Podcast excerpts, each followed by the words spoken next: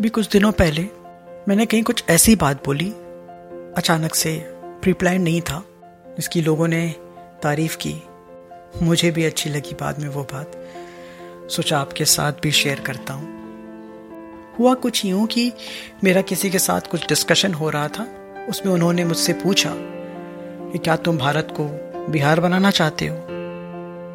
मैंने कहा, जी हाँ मैं भारत को बिहार बनाना चाहता हूँ।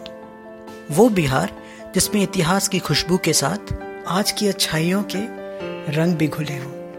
मैं भारत को वो बिहार बनाना चाहता हूँ जो चाणक्य की नीति शास्त्र से चले, जहाँ चलाने वाला शासक चंद्रगुप्त मौर्य की तरह कीर्तिमान स्थापित करने वाला हो, प्रशंसनीय हो। लोगों के विचार गुरु गोविंद सिंह जैसे हों और लोग बातें करें जैसे गौतम बुद्ध और महावीर जैन।